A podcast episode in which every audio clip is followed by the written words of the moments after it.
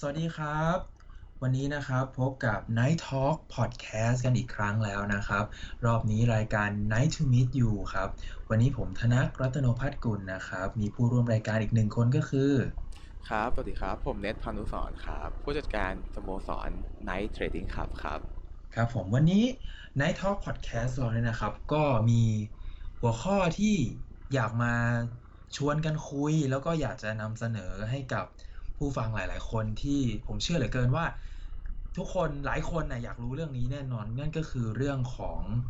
Motley Trading Camp นะครับที่ในแต่ละรอบที่เปิดรับสมัครกันมาซึ่งก็ไม่ค่อยได้เปิดนะนานๆเปิดทีคนสมัครกันเป็นร้อยรับจริงๆแค่หลักหน่วยเท่านั้นเองนะครับซึ่งวันนี้เนี่ยก็ถือว่าเป็นโอกาสอันดีที่ทาง Night Trading Club เนี่ยได้ทำพอดแคสต์ตัวนี้ขึ้นมาแล้วก็เลยถือโอกาสนี้ในการเล่าประสบการณ์เกี่ยวกับMotley Training Camp ที่ทางผู้จัดการทีมของเราเนี่ยได้อยู่ในแคมป์มาตลอดหลายปีนะครับตอนนี้เน็ตอยู่แคมป์มากี่ปีแล้วครับเนี่ยอยู่มา2กับ3แล้วครับสงกรานต์ปีหน้าคือครบ3ปีสงกรานต์ปีหน้าครบ3ปีใช่เดี๋ยวคืออย่างนี้ครับเรื่องนี้จริงๆเป็นเรื่องที่แบบไม่ใช่แค่ตัวพี่หรอกแต่ว่าเพื่อนพี่หลายคนก็ถามกันเยอะมากว่าไปเข้าแคมป์นี่คือไปทำอะไรกันนะไปเข้าแคมป์นี่คือสอนเทรดเลยใช่ไหมเข้าแคมป์แล้วเทรดเก่งเลยใช่ไหมเข้าแคมป์แล้วจะทำให้ผลกำไรดีกว่าคนไม่เข้าไหมอย่างนี้เลยไหมคนรอบตัวพี่จะเข้าใจกันแบบนี้นะแล้วก็หลายๆคนพอบอกว่าอาชีพเทรดเดอร์เนี่ยความตั้งใจความเข้าใจแรกของเขาก็จะเป็นเรื่องของการความแม่นยำในการเทรดความสามารถในการสร้างจำนวนเงินอย่างรวดเร็วภายในระยะเวลาสั้นๆเน็ตว่าสิ่งที่เน็ตสัมผัสมาตลอดเวลากับการอยู่ที่แคมป์เนี่ยมันเป็นยังไงบ้างครับจริงๆอาชีพเทรดเดอร์มันก็เหมือนกับการทำงานเป็นทีมหนึ่งมากกว่าครับมันเหมือนกับทีมกีฬาทีมหนึ่งที่ทุกคนลงไปทำหน้าที่ของตัวเองในการเทรดแล้วก็หมุนเวียนสลับเปลี่ยนกันนะครับเหมือนกับการทำงานเป็นกะอย่างนั้นใช่ไหมฮะใช่ครับซึ่งเนี่ยคือสิ่งที่เน็ตกำลังทำอยู่ในทุกวันนี้ถูกปะใช่ครับทุกวันนี้ก็ยังเข้ากะอยู่เหมือนเดิมแล้วก่อนที่เน็ตจะอยู่ในแคมป์เนี่ยครับมันเป็นอะไรแบบนี้ไหมครับไม่เลยครับคือก่อนหน้านี้ก่อนที่จะเข้ามาเทรดก็คิดแค่ว่าก็เทรดได้เงินกำไรจบแค่นั้นรวยแล้วทำไมถึงคิดว่าอยากจะไปเข้าแคมป์ครับตอนนั้นแบบเห็นประกาศหรือยังไงครับหรือว่ามีแรงบันดาลใจยังไงตอนนั้นที่อยากเข้าแคมป์เพราะว่าเรารู้สึกว่าถ้าเรายังทำแบบเดิมเป็นวิศวกรเป็นทำงานอยู่ตรงนั้นต่อไปครับผมจะไม่ได้ทำตามเป้าหมายที่ผมต้องการมันก็เลยทำให้ผมมาหาว่าแล้วอะไรบ้างล่ะที่มันจะทำให้เราทำตามเป้าหมายที่เราต้องการได้แล้วตอนนั้นก็เจอกับอาชีพนี้พอดีเจอกับการรับสมัครเข้าแคมป์พอดีก็เลยคิดว่าโอเคก็ลองดูแล้วกันน่าจะโอเคกับการเทรดนะครับแล้วตอนนั้นนี่เราเตรียมตัวยังไงบ้างครับแล้วกว่าเราจะเข้าแคมป์ได้นี่เราต้องผ่านการสอบอะไรยังไงบ้างฮะก็ก่อนหน้าที่จะรู้เรื่องรับสมัครก็ได้มีโอกาสติดตามบัลเล่มาตั้งนานแล้วนะครับตอนนั้นก็มีกิจกรรมอะไรของบัลเล่ก็เข้าร่วมกิจกรรมหมดก็ทำหมดอย่างเช่นสอบ Final Exam อะไรอย่างเงี้ยไอ้นี่คือกิจกรรมหลักที่ทำเลยแล้วก็พี่ต้านสอนอะไรพี่ต้านให้ลองทำอะไรก็ลองไปทำดูอย่างเช่น Core System ก็ลองไปทำทั้งในตัว Currency กับในตัวหุ้นจนพอถึงมาที่รับสมัครเราก็เอาสิ่งเหล่านี้นะครับสิ่งที่เราเคยทำมาเขียนบรรยายแล้วก็อธิบายไปว่าเคยทำมาเคยเป็นยังไงอะไรพวกนี้ครับตอนนั้นก่อนที่จะสมัครเนี่ยครับเราทำสิ่งเหล่านั้นมานานแค่ไหนนะครับก็ราวๆเกือบปีอะครับทำมาเรื่อยๆเกือบปีแล้วพอเราสมัครแล้วขั้นตอนมันยังไงต่อครับกว่าเราจะได้เข้าไปก็อันดับแรกคือลุ้นเลยเพราะว่าหลังจากส่งใบสมัครส่งรีซูเม่เข้ามาแล้วก็คิดว่าแบบโหจะติดไหมนะอะไรอย่างเงี้ยเพราะว่าคนก็สมัครกันเป็นร้อยเลยนะ ใช่ใช่คนสมัครเยอะมากพอพี่ประเมินว่าโพสอย่างเงี้ยโหคนแชร์ก็เยอะคนคือเยอะอ่ะคือเราไม่คิดว่าเราเข้าใจว่ามาจากกันแบบทั่วประเทศเลยใช่ไหมอย่างเน็ตนี่มาจากจังหวัดอะไรครับเป็นคนภูเก็ตครับคือจะบอกว่านั่งเครื่องบินจากภูเก็ตไปสมัครสอบที่เชียงใหม่ส่งใบสมัครออนไลน์แต่ว่าพอได้รู้ว่ามีโอกาสได้มาสัมภาษณ์ก็บินมาเลยซึ่งไม่รู้จะสัมภาษณ์ได้หรือเปล่าด้วยซ้ำใช่ครับไม่รู้ว่าติดหรือไม่ติดก็มาก่อนแล้วก็พอเราเห็นรายชื่อของคนที่มีสิทธิสัมภาษณ์นะครับแต่ละคนคือแบบโปรไฟล์ดีจบนอกตรงสายครับก็แบบลุ้นมากว่าจะได้หรือเปล่าแล้วก็พอเข้าไปสัมภาษณ์เข้าไปคุยกับพี่ปลาหมึกมาสัมภาษณ์เองด้วยนะครับสัมภาษณ์คนเดียวเลยก็ไปนั่งคุยกับพี่ปลาหมึกกันก็แบบก็คุยกันตอนนั้นก็ยังไม่รู้ว่าจะได้หรือไม่ได้ครับแล้วก็คือรอประกาศผลอย่างเดียวเลยใช่ไหมใช่ครับแล้วพอประกาศผลมาแล้วเราได้ใช่ไหมเราเป็นหนึ่งในไม่กี่คนที่ได้ถูกป่ะเป็นหนึ่งในเก้าคน1 ใน 9 คนที่ในรายชื่อแล้วตอนนั้นต้องยังไงดีใจไหมโหก็ดีใจมากเพราะว่าเราไม่คิดเลยว่าเราจะได้แต่เรากลับได้สิ่งนี้มามันก็แบบก็ดีใจเพราะเอาจริงๆตอนนั้นคืออ่านหนังสือเตรียมทำอย่างอื่นแล้วอะครับ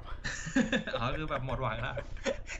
ใช่อะไรจะเกิดก็ต้องเกิดแล้วใช่ไหมใช่ก็เตรียมสมัครงานใหม่ละใช่อ่านหนังสือเตรียมสมัครงานใหม่แล้วตอนนั้นรู้สึกเตรียมสอบซีซ่ามั้งฮะเตรียมสอบซีซ่าหรือ CFA นี่แหละทั้ง2ใบเลยแล้วพอได้เข้าไปแล้วเป็นยังไงบ้างครับความทรงจำแรกสุดที่เราได้เจอเกี่ยวกับแคมป์มัดเล่ที่เชียงใหม่ก็เข้ามาก็ไม่มีอะไรเลยเริ่มจากไม่มีอะไรเลยก็คือเปิดประตูออฟฟิศเข้ามาสิ่งแรกที่เห็นคือห้องเฉดที่เป็นห้องกระจกว่างเปล่ามีแอร์1ตัวมีแอร์นะครับนั่งพื้นใช่ไหมนั่งพื้นใช่นั่งพื้นจริงๆผมเคยเห็นแฟนเพจของมัดเล่แคมป์เชียงใหม่หลายปีก่อนนะเห็นเคยเห็นรูปนั่งพื้นกันมานะมีรูปเห็นรูปนอนพื้นด้วยนะครับเห็นรูปแบบมีคนนอนพื้นด้วยใช่ทุกวันนี้นั่นคือห้องที่เน็ตกำลังพูดถึงอยู่ใช่ไหมครับใช่ครับทุกวันนี้ก็ยังนอนพื้นอยู่ครับยังไม่ได้มีอะไรเปลี่ยนแปลงนอนพื้นด้วยใช่แล้วเป็นยังไงบ้างครับจากวันนั้นถึงวันนี้มันห้องเทรดนอกจากนอนพื้นเหมือนเดิมเนี่ยผมเชื่อว่ามีอย่างอื่นไม่เหมือนเดิมน่าจะมีโต๊ะกันบ้างแล้วแหละเก้าอี้แล้วแหละใช่ไหมใช่ก็คือสิ่งที่คิดไว้ภาพตอนแรกว่าห้องเทรดที่เราเข้ามาเฮ้ยห้องเทรดมัดเล่เว้ยโต๊ะต้องฟูเฟอร์เสาจอต้องพร้อมจอต้องพึบพับคนนึงอย่างน้อย2จอตอนนั้นที่คิดไว้แบบอย่างน้อย2จอบูมเบิร์กแอคเซสใช่แต่พอมาเจอกับความจริงแล้วแบบโอ้โหไม่มีอะไรเลยแต่ตอนนี้มันก็เริ่มเป็นรูปเป็นร่างขึ้นมาก็ค่อยๆบิวค่อยๆพัฒนาขึ้นมาเรื่อยๆตอนนี้ก็มีโต๊ะแล้วจากวันนั้นถึงวันนี้นี่กี่ปีแล้วนะ3ป่ะ2 ปีครึ่งแล้วถ้าไม่นับเรื่องสิ่งของนะครับถ้านับเรื่องของสิ่งที่อยู่ในตัวเราจากวันนั้นถึงวันนี้เนี่ยมันเปลี่ยนแปลงไปบ้างอะไรไปบ้างแล้วก็มันเป็นเพราะว่าเราผ่านอะไรมาบ้างครับจากวันนั้นที่เข้ามาความคิดแรกความรู้สึกแรกคือเราก็มีอีโก้ระดับหนึ่งอะครับแต่ว่าพอมาได้ลองเทรดได้ลองทำอะไรพวกนี้ดูจริงๆเราก็พบว่าความสามารถเราก็ไม่ได้สูงอย่างที่เราคิดนี่หว่าตัวเล็กเลยใช่ก่อนเข้าแคมป์นี่คือแบบตัวใหญ่มากรู้สึกพราวรู้สึกแบบเอ้ยมัดเล่เว้ยได้เข้ามัดเล่เว้ยทุกคนได้เข้ามัดเล่ครับครับแต่พอมาเจอกับสภาพตลาดจริงๆกับงานที่ต้องทำจริงๆเราแบบ energy ก็ไม่พอด้วยตอนนั้นแล้วก็คือหลายๆคนน่าจะนึกภาพไม่ออกนะเพราะว่าคือภาพลักษณ์ของเทรดเดอร์ในสายตาคนทั่วไปก็อาจจะเป็นการเฮ้ยงานนั่งโต๊ะห้องแอร์คิกๆทำไมมันจะเหนื่อยอะไรนักหนาเนี่ยขยายความหน่อยครับทำไม energy ไม่พอ energy ไม่พอเพราะว่ามันเป็นการนั่งที่ต้องโฟกัสกับตลาดที่เรากำลังเข้าไปเทรดอยู่อะครับมันไม่ใช่แค่ว่าเรามีสัญญาณมาบอกว่าปึ้งบายปึ้งเซลไม่ใช่เราต้องดู movement ของตลาดว่าจังหวะนี้ราคาเคลื่อนไหวเป็นยังไงสอดคล้องกับอะไรบ้างอะไรอย่างเงี้ยเราต้องโฟกัสกับมันนานเป็นเวลานานๆซึ่งพอเราโฟกัสนานมันทำให้เรารู้สึกล้าพอล้าแล้วนี่แหละครับคือ energy ไม่พอพอเรา energy ไม่พอแล้วเราก็แบบการตัดสินใจก็บางครั้งเราก็ตัดสินใจช้าลงบางครั้งเราก็ตัดสินใจทำในสิ่งที่ไม่ถูกต้องคือเหมือนกับนักว่ายน้ำที่โดดลงไปในทะเลอย่างเงี้ยครับเราต้องคอยพยายามรับรู้ถึงกระแสน้ำที่อยู่รอบตัวตลอดเวลาว่าน้ำไหลไปทางไหนเร็วแรงแค่ไหนแล้วการที่พยายามที่จะตั้งสติกับตรงนี้ตลอดมันเหนื่อยใช่ใช่มันต้องโฟกัสอะครับมันต้องโฟกัสอยู่กับมันตลอดถ้าเป็นแบบอย่างนักว่ายน้ำอย่างเงี้ยเขาโฟกัสกับน้ำในทะเลที่เขากำลังอยู่อย่างเดียวแต่ว่าถ้าอย่างเน็ตเป็นเทรดเดอร์เนี่ยเน็ตกำลังโฟกัสกับกระแสของสินค้าหลายๆตัวที่เทรดพร้อมกันด้วยหรือเปล่าใช่ไหมใช่ใช่ใช่แล้วครับจะเปรียบเทียบประมาณนั้นก็ได้เลยเพราะว่าสินค้าที่เราเทรดมันก็ต้องมีหลายตัวไหนที่เราเทรดไม่ได้แล้วก็เปลี่ยนไปเทรดตัวอื่นเพราะงั้นเราก็ต้องรับรู้แล้วก็จับมูฟเมนต์ของมันได้เพราะว่าทุกตัวมันเกี่ยวข้องกันหมดพอเล่าได้ไหมครับว่าเราจำเป็นที่จะต้องสัมผัสกับกระแสของสินค้าพร้อมๆกันทีละกี่ตัวครับเนี่ยก็แล้วแต่แผนของแต่ละคนนะครับถ้าเราทำการบ้านมาเราก็จะลดสโคปของการสัมผัสกับมูฟเมนต์ตรงนั้นได้ลดลงอย่างเช่นบางคนไม่ทำการบ้านมาถึงนั่งดูจออย่างเงี้ยก็แบบโอ้โห currency อะไรไม่รู้เยอะแยะมากมายเลยแค่ออสออสเตรเลียแพร์นึงก็ 5-6 คู่แล้วอะครับยังไม่รวมกับคู่อื่นอีกแต่ถ้าเราทำการบ้านมาเราดูแล้วว่าอ๋อเวลานี้มันจะเป็นจังหวะของตัวไหนเวลานี้ต้องดูตัวไหนมันก็จะทำให้เราลด energy ในการโฟกัสกับหลายๆตัวได้มากขึ้นครับนี่คือสิ่งที่เน็ตบอกว่าหลังจากที่เน็ตอยู่มาในตอนแรกแล้วเนี่ยมีปัญหาเรื่อง energy ไม่พอในการโฟกัสกับกระแสน้ำทั้งหมดตอนนี้เนี่ยเรียกได้ว่าก็ค่อนข้างพอแล้วถูกไหมใช่ใช่แต่การที่เรามีทริคในการลด energy ในการโฟกัสอย่างเดียวไม่พอเราก็ต้องมีการเพิ่ม capacity คือเพิ่มความสามารถของ energy เราให้เพิ่มมากขึ้นด้วยเหมือนกันครับแล้วถ้านอกจากเรื่อง energy ที่ไม่พอแล้วเนี่ยในช่วงเข้าแคมป์ใหม่ๆยังมีปัญหาเรื่องอะไรอีกบ้างครับก็เรื่องการเทรดเลยครับตอนแรกก็คิดว่าเราเทรดโอเคเราเทรดได้แต่พอลองมาเทรดจริงๆแล้วมันไม่ได้เป็นอย่างที่เราคิดครับมันเหมือนช่วงแรกอย่างเงี้ยพอที่ผมเทรดคือจะดรอดาวน์เยอะมากดรอดาวน์หมายถึงจำนวนขาดทุนที่ยังคงวิ่งอยู่ในพอร์ตใช่ไหมฮะใช่ใช่ครับจำนวนที่วิ่งขาดทุนเนี่ยเยอะมากตัวแดงครับตัวแดงวิ่งอยู่เป็นแผงเลยอย่างนั้นเลยใช่ไหมใช่คือข้างหน้านี่คือมีเครื่องหมายติดลบนำหน้าอยู่เยอะเลยใช่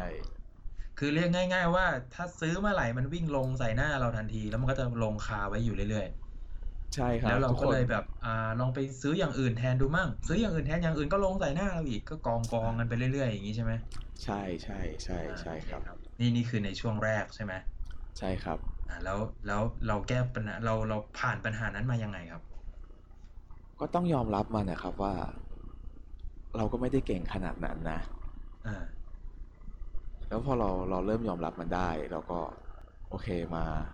พัฒนาตัวเองมาฝึกตัวเองเพิ่มมากขึ้นมาใส่ใจมาโฟกัสกับมัน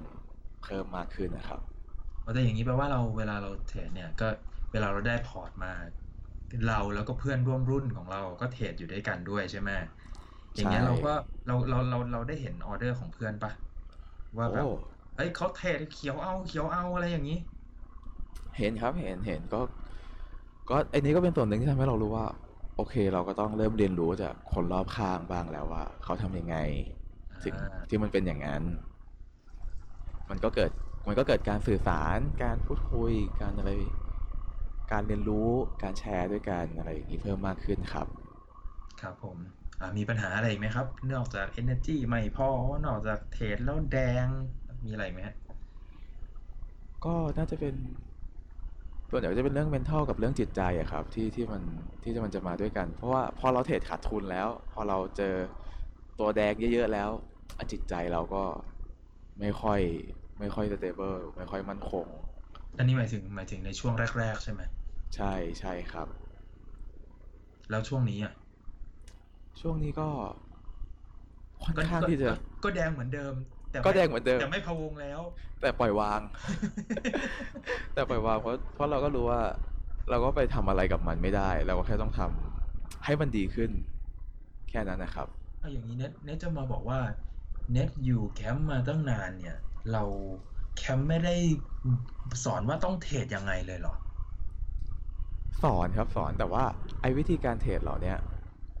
มันจะต้องใช้กับเงินที่ถูกส่วนเหมือนถ้าเราอยากสเกาต์อย่างเงี้ยมันก็ต้องไอ้สเกาต์ก็คือการเทรดเก็งกำไรในระยะสั้นๆหรือว่าแบบยิงเพื่อกินระยะยาวหรืออะไรก็ตามมันก็ต้องดูว่าเงินส่วนนี้มาจากไหนเราพร้อมที่จะเสียมันได้ไหมครับถ้าเราพร้อมที่จะเสียมันได้เราก็แค่ไปสเกาต์แล้วก็ปล่อยให้มันทำหน้าที่ของมันไปอ๋ออย่างเงี้ยคือเน็ตกำลังจะมาบอกว่าแบบเวลาที่มีเรื่องมีราวของเวลามีคนเทรดแล้วขาดทุนแล้วรู้สึกว่ามัน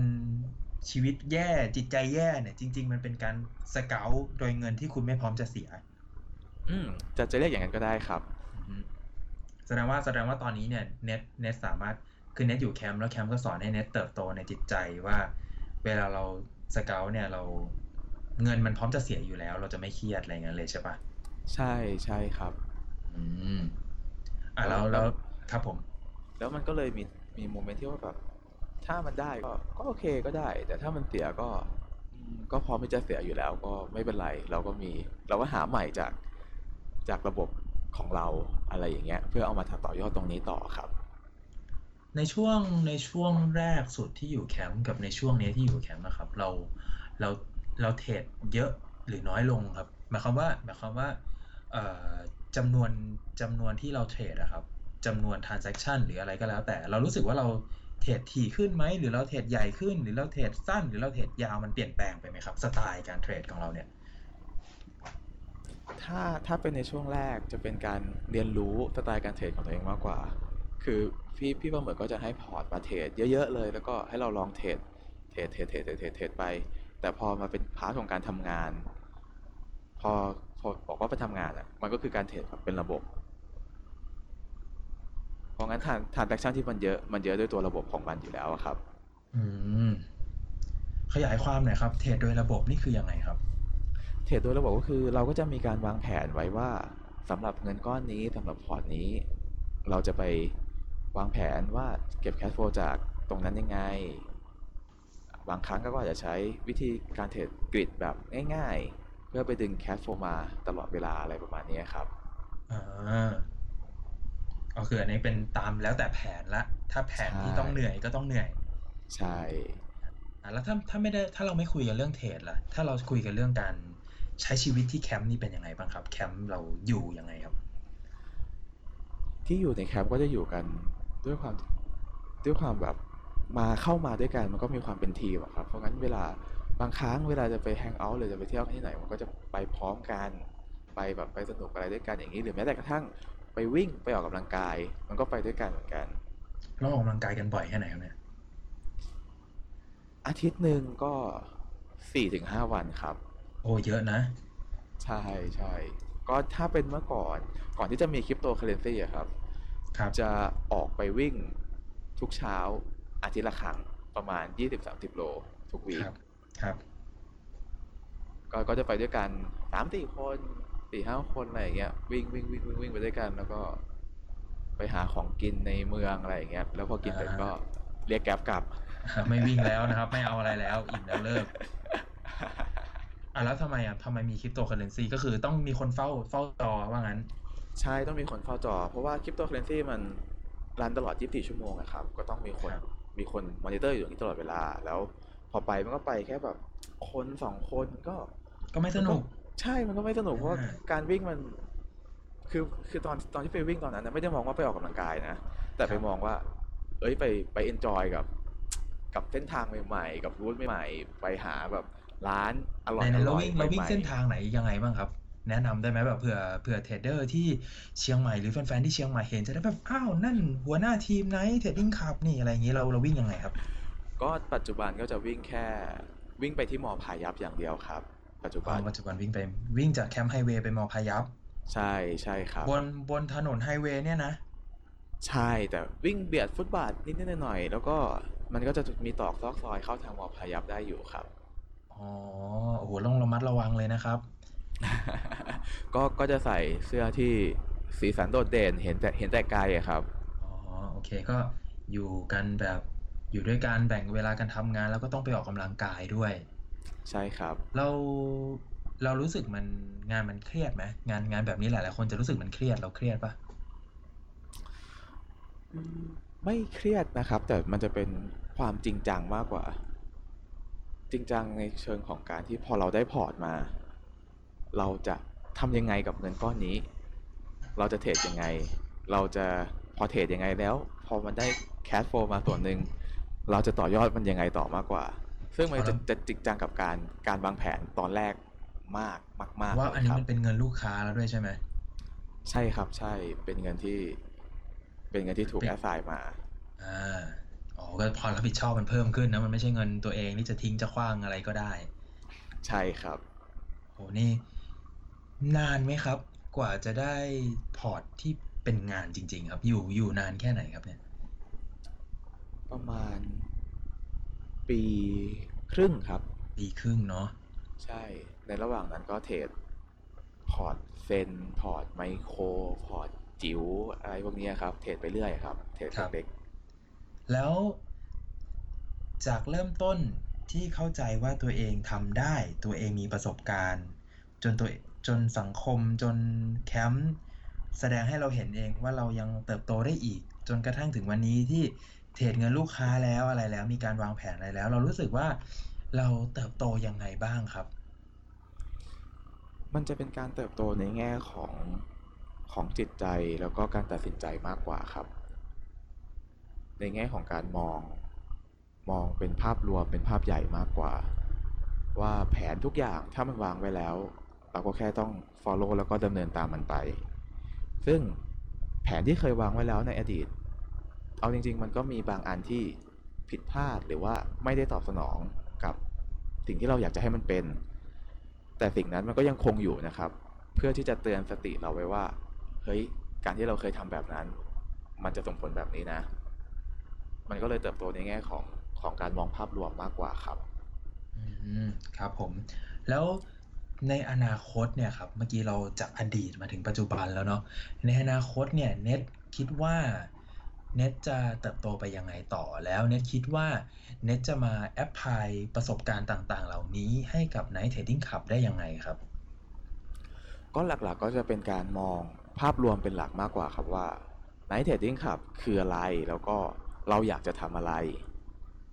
ซึ่งสิ่งที่เราอยากทำตอนนี้ก็คืออยากจะสร้างสังคมเทรดเดอร์ให้มันมีคุณภาพมากขึ้นแต่ว่าต้องบอกว่าเวลาวันนี้หมดซะแล้วตอนนี้เนี่ยเราเอาอย่างนี้ดีกว่าคราวหน้าใน EP หน้าเนี่ยเดี๋ยวเน็ตจะแชร์เท่าที่แชร์ได้เนาะแล้วเราจะมาคุยกันเรื่องMotley Camp กันต่อคราวหน้าเนี่ยอยากจะเป็นเรื่องของเมนเตอร์ดีกว่าเนาะเอาเรื่องเมนเตอร์พี่ประมึกดีไหมครับครับผมคราวหน้าเนี่ยเน็ตคิดว่าเน็ตพอจะแชร์เรื่องอะไรได้บ้างครับเกี่ยวกับเมนเตอร์พี่ประมึกเกี่ยวกับเมนเตอร์เนี่ยครับก็เรื่องหลักๆที่สามารถแชร์ได้ก็คือพี่ประมึกเทรนพวกเราขึ้นมาอย่างไงเทรนชาวแคมป์นี้ขึ้นมาได้ยังไงผมว่าเรื่องนี้น่าสนใจมากนะเพราะว่ามันเป็นเรื่องของคนในแคมป์เท่านั้นเลยเนาะครับผมแบบถ้าบางเรื่องแบบทำเงินหายหลักแสนโดนอะไรบ้างนี่แสดงว่ามีเคสใช่ไหมครับมีเคสก็ต้องมีบ้างครับผมได้กลิ่นความเจ็บจริง ผมได้กลิ่นความเจ็บจริงกันหมายถึงว่าทำเงินในพอร์ตหายหลักแสนเนี่ยเราทำอะไรกันบ้างใช่โอเคได้ครับ งั้นก็อันนี้เนี่ยต้องเอาไว้เป็น Night Talk Podcast ในรอบหน้าแล้วนะครับก่อนจากกันไปในวันนี้เนี่ยแหมเวลาหมดรวดเร็วเหลือเกินอยากให้เน็ตฝาก Night Trading Club แล้วก็ Motley Major League ให้กับผู้ฟังของเราหน่อยครับก็อันดับแรกเลยก็คือฝากติดตามการแข่งขันของ Motley Major League ด้วยนะครับก็บอกเลยว่าทั้ง12สโมสรที่แข่งขันใน Motley Major League นี้ก็จะมีความแตกต่างและความหลากหลายของสโมสรที่เป็นเอกลักษณ์ค่อนข้างชัดเจนถ้าใครชอบสโมสรไหนก็สามารถตามไปเชียร์กันได้นะครับส่วนในส่วนของสโมสร Night Trading Club สโมสรของเราก็จะเน้นเรื่องการแบ่งปันแล้วก็สร้างสังคมเทรดเดอร์ที่มีคุณภาพมากขึ้นเพราะผมเชื่อว่าเทรดคนเดียวไม่สนุกมาช่วยกันเทรดกันเป็นทีมดีกว่าครับผมเป็นสโมสรที่มีสไตล์เป็นพระเอกมากๆนะครับ ตอนนี้ได้ข่าวว่าอยู่กลางตารางนะครับเป็นสโมสรที่อยู่กลางตารางพอดีเป๊ะเลยนะครับก็ยังไงฝากผู้ชมทุกท่านติดตามแล้วก็ส่งกำลังใจให้ Night Trading Club กันด้วยนะครับรวมถึง Motley Major League ด้วยที่เป็นลีกการแข่งขันเทรดตอนนี้นะครับถ้าเกิดว่าท่านผู้ฟังคนไหนเนี่ยอยากจะพูดคุยกันต่อหรือมีคำถามเพิ่มเติมเนี่ยอยากฝากคำถามให้กับเน็ตนะครับก็สามารถไปฝากไว้ได้ที่ Facebook Fanpage นะครับ Night Trading Club ได้เลยนะครับแล้วเดี๋ยวรายการของ Night Talk Podcast นะครับก็จะมา EP หน้าในทุกๆวันเสาร์ตอน 1 ทุ่มถูกไหมฮะถูกต้องครับแล้วก็ของ Night Trading Camp เนี่ยก็ยังมีพอดแคสต์อีกตัวหนึ่งด้วยก็คือพอดแคสต์รายการ Night Talk นะครับไม่ใช่ครับพอดแคสต์รายการนักอ่านครับขออภัยรายการนักอ่านเนี่ยก็จะเป็นรายการที่ตัวผมเองเนี่ยแหละมาแชร์หนังสือที่ผมอ่านแล้วชอบให้กับผู้ฟังเนี่ยได้ร่วมฟังร่วมรับรู้ความประทับใจของหนังสือแต่ละเล่มที่ผมอ่านอยู่ด้วยนะครับอย่างตอนนี้เนี่ยเป็นหนังสือเรื่อง Barbarians in the Boardroom นะครับก็เป็นการต่อสู้กันระหว่างนักลงทุนสาย Activist แล้วก็ตัวบริษัทมหาชนของอเมริกานะครับเดี๋ยวรายการนักอ่านเนี่ยก็จะเป็นพอดแคสต์ที่สตรีมในช่วงวันพุธตอน 1 ทุ่มนะครับก็ยังไงฝากติดตามทั้ง 2 รายการของ Night Trading Club ด้วยนะครับโอเคครับยังไงวันนี้ก็ทางไนท์ก็ขอขอบคุณทุกคนนะครับที่ร่วมฟังแล้วก็ร่วมให้กำลังใจกันมานะครับเดี๋ยวไว้เราเจอกันใน EP หน้าของพอดแคสต์ Night Talk ครับผมสวัสดีครับครับสวัสดีครับ